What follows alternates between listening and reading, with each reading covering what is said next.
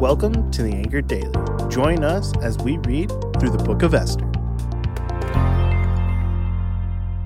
Hey, podcast listeners, Brooks here.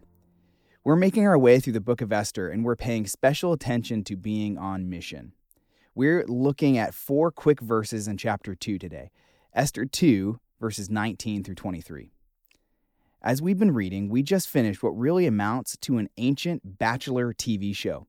We've got a rich guy with a power complex, King Ahasuerus, who decides that the best way to find a new queen is to take the best looking girls in the kingdom and parade them in front of himself for six months. Esther is chosen as the one that catches the king's eye, and that's how we get to where we're at. But there's an interesting detail that will play a big role in the rest of the book.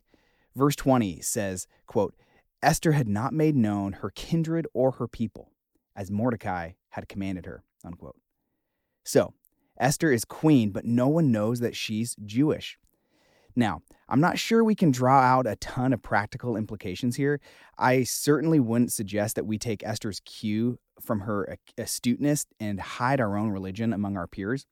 But I think what we can see is that God's providence, that being God's control over circumstances that seem bigger than we can control, that it plays a hand in our own responsibility, or rather, it plays hand in hand with our own responsibility.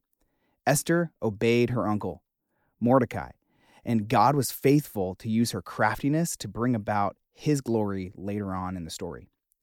We see another similar theme pop out in the very next verses. Mordecai happens to be in the right place at the right time and hears about a plot against the king the same king that paraded a bunch of good looking virgins in a beauty pageant last chapter. The king isn't a good guy, but Mordecai sees an opportunity for Esther to gain favor with him. Mordecai passes on the death threat to Esther, who passes it on to the king, who in turns hangs the men who made a threat against him. Honestly, if the book of Esther were a movie, it probably would be directed by Martin Scorsese and probably be rated a strong R. It's a weird story that scripture showcases because it's almost like Esther and Mordecai are playing a political game. The king certainly isn't a very good guy, and they just have to they just have to let the situation play out to see if he gets assassinated. Instead, they use the information to gain influence with the king. Esther and Mordecai don't merely sit idly by and watch situations play out, but rather they take initiative.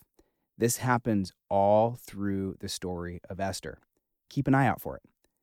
It reminds us again that there are two sides to the coin of providence.